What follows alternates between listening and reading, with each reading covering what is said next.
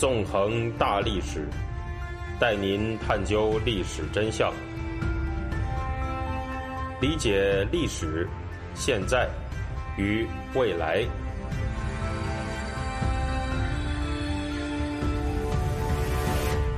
大家好，欢迎大家收听《纵横大历史》。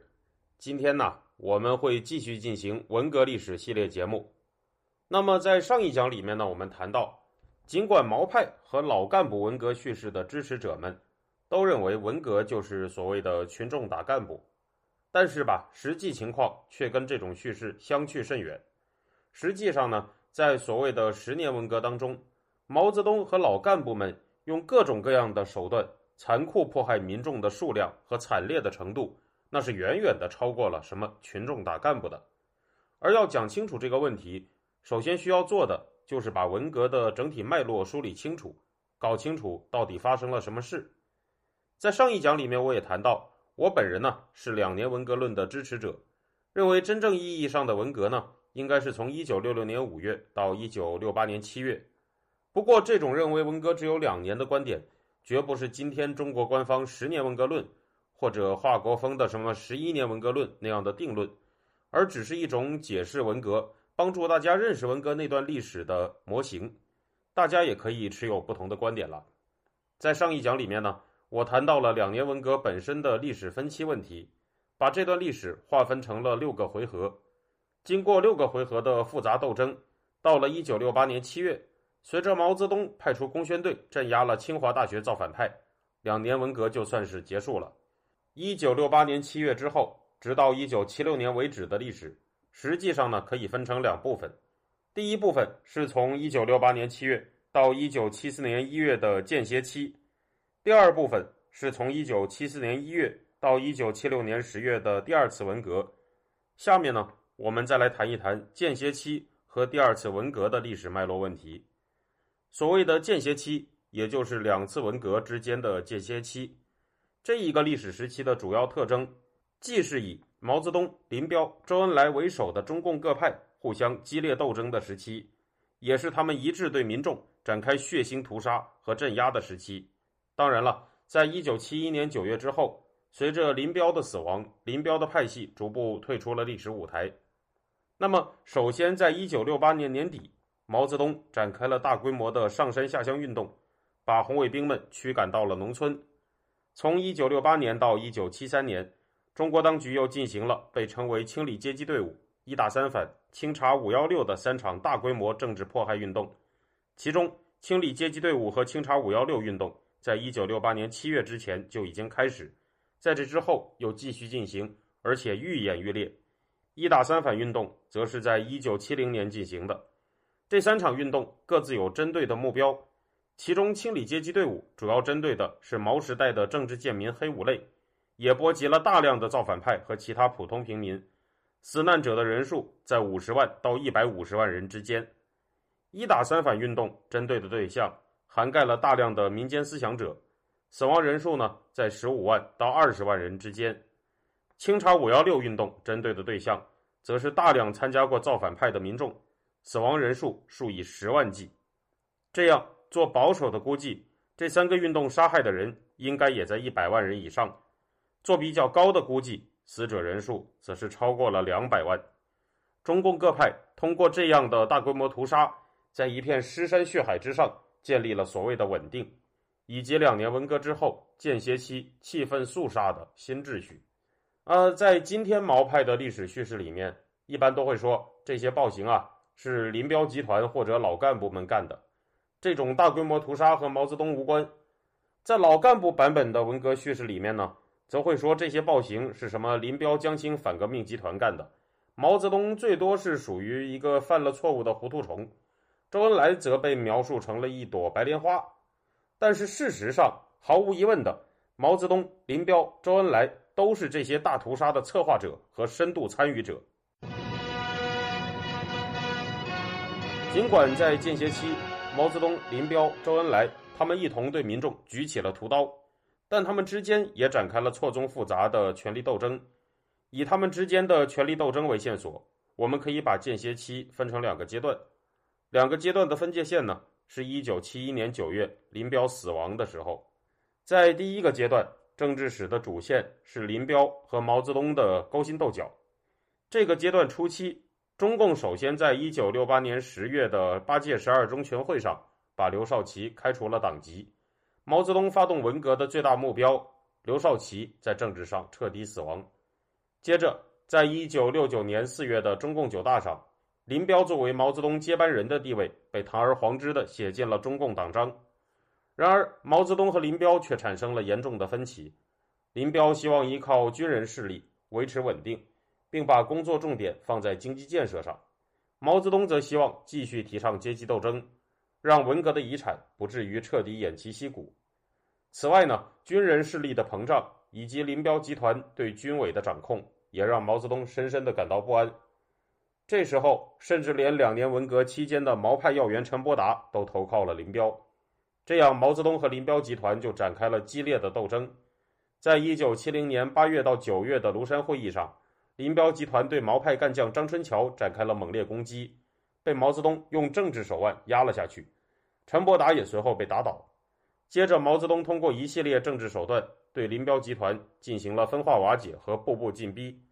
最后导致林彪集团里的少壮派力量铤而走险，制定了刺杀毛泽东的计划，但是被毛泽东察觉和反制了。少壮派们的刺毛计划失败以后呢？林彪只好在一九七一年九月坐飞机出逃，最后飞机在蒙古国坠毁，林彪也就这样死了。在这之后，林彪集团呢宣告瓦解，毛泽东随即就采取了解放老干部的政策，重新起复包括邓小平在内的大批在文革当中被打倒的老干部，甚至表现出了要给二月逆流翻案的意思，而且他还让叶剑英掌管军委工作。不过，为了维护文革遗产。在一九七三年八月的中共十大上，毛派干将王洪文还是被毛泽东提拔成了排名仅次于毛泽东和周恩来的中央大员，大有新任接班人的势头。在这个阶段，毛泽东也在外交层面进行了大规模的转轨，在一九七二年接待了访华的美国总统尼克松，造成了美中两国合作对抗苏联的新国际格局。听众朋友。您现在收听的是回顾文革系列节目，我是主持人孙成。在这一阶段，重新起复的老干部们呢，开始把周恩来作为他们在中共中央高层的代理人，围绕着林彪究竟是极左还是极右的问题，周恩来和毛泽东发生了分歧。周恩来认为批判林彪应该是批判他的极左，毛泽东则认为林彪实际上啊是极右。这样一种对林彪定性的分歧，实际上也反映着两种不同的政治路线。周恩来希望借着把林彪打成极左，来消解政治当中被看作左的文革因素；毛泽东呢，则希望把林彪说成是极右，来捍卫他的文革遗产。至于林彪本人到底是怎么想的，就没人知道了。这个时候也不重要了，因为这个时候的林彪他已经死了。在这样的情况下，毛泽东开始借批判林彪的议题，向深得老干部拥护的周恩来发起了攻击。这样，历史呢就进入了1974年1月到1976年10月之间的第二次文革。所谓第二次文革的说法，来自毛派干将王洪文在1974年时候的讲话。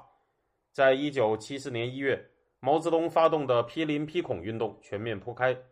王洪文呢则把这次运动叫做第二次文化大革命。在一九七四年到一九七六年之间，很多地方的造反派的确又一次组织了起来，武斗和混乱的社会秩序也在不少地方重现了。从这一点上来看吧，以社会秩序混乱、群众组织争相造反为特征的两年文革，好像是又回来了。但是这次所谓的第二次文革，在社会秩序的混乱程度以及群众组织的造反烈度上来说，实际上呢，都是远远不如一九六六年到一九六八年之间的。但是为了表现这个时期不同于此前几年间歇期的时代特点，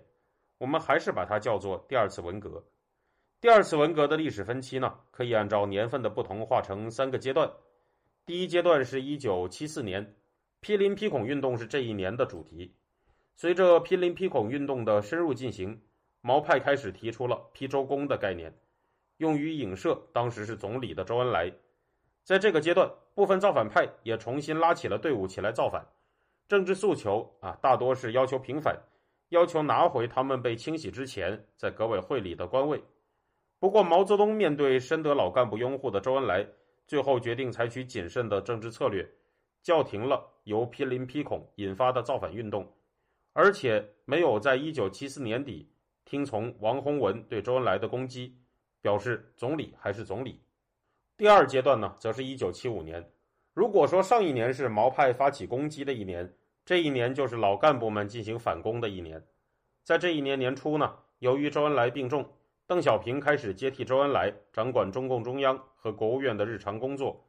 邓小平在这一年就以整顿的名义，对造反派展开了大规模的压制和清洗，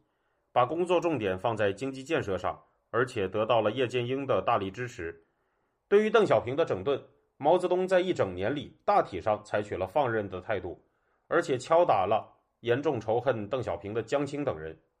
然而呢，由于邓小平拒绝对毛泽东的文革做出评价，毛泽东担心他的文革遗产会被邓小平毁灭，于是又发动了针对邓小平的反击右倾翻案风运动。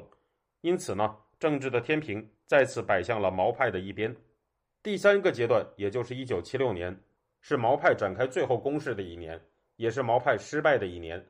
这一年一月，周恩来病死，接着到了二月，反击右倾翻案风运动又开始公开批判邓小平，升级成了批邓反击右倾翻案风运动。这个时候，对于毛氏政治路线深感不满的各个社会群体，开始用悼念周恩来的机会对毛派表达不满，最终形成了大规模的社会运动。这场社会运动的高潮就是北京的四五运动。值得一提的是呢，有不少毛派人士认为四五运动是一次高干子弟进行的运动。对这个观点，我完全不能同意。我为什么会这样认为呢？呃，以后我们再详细的讲。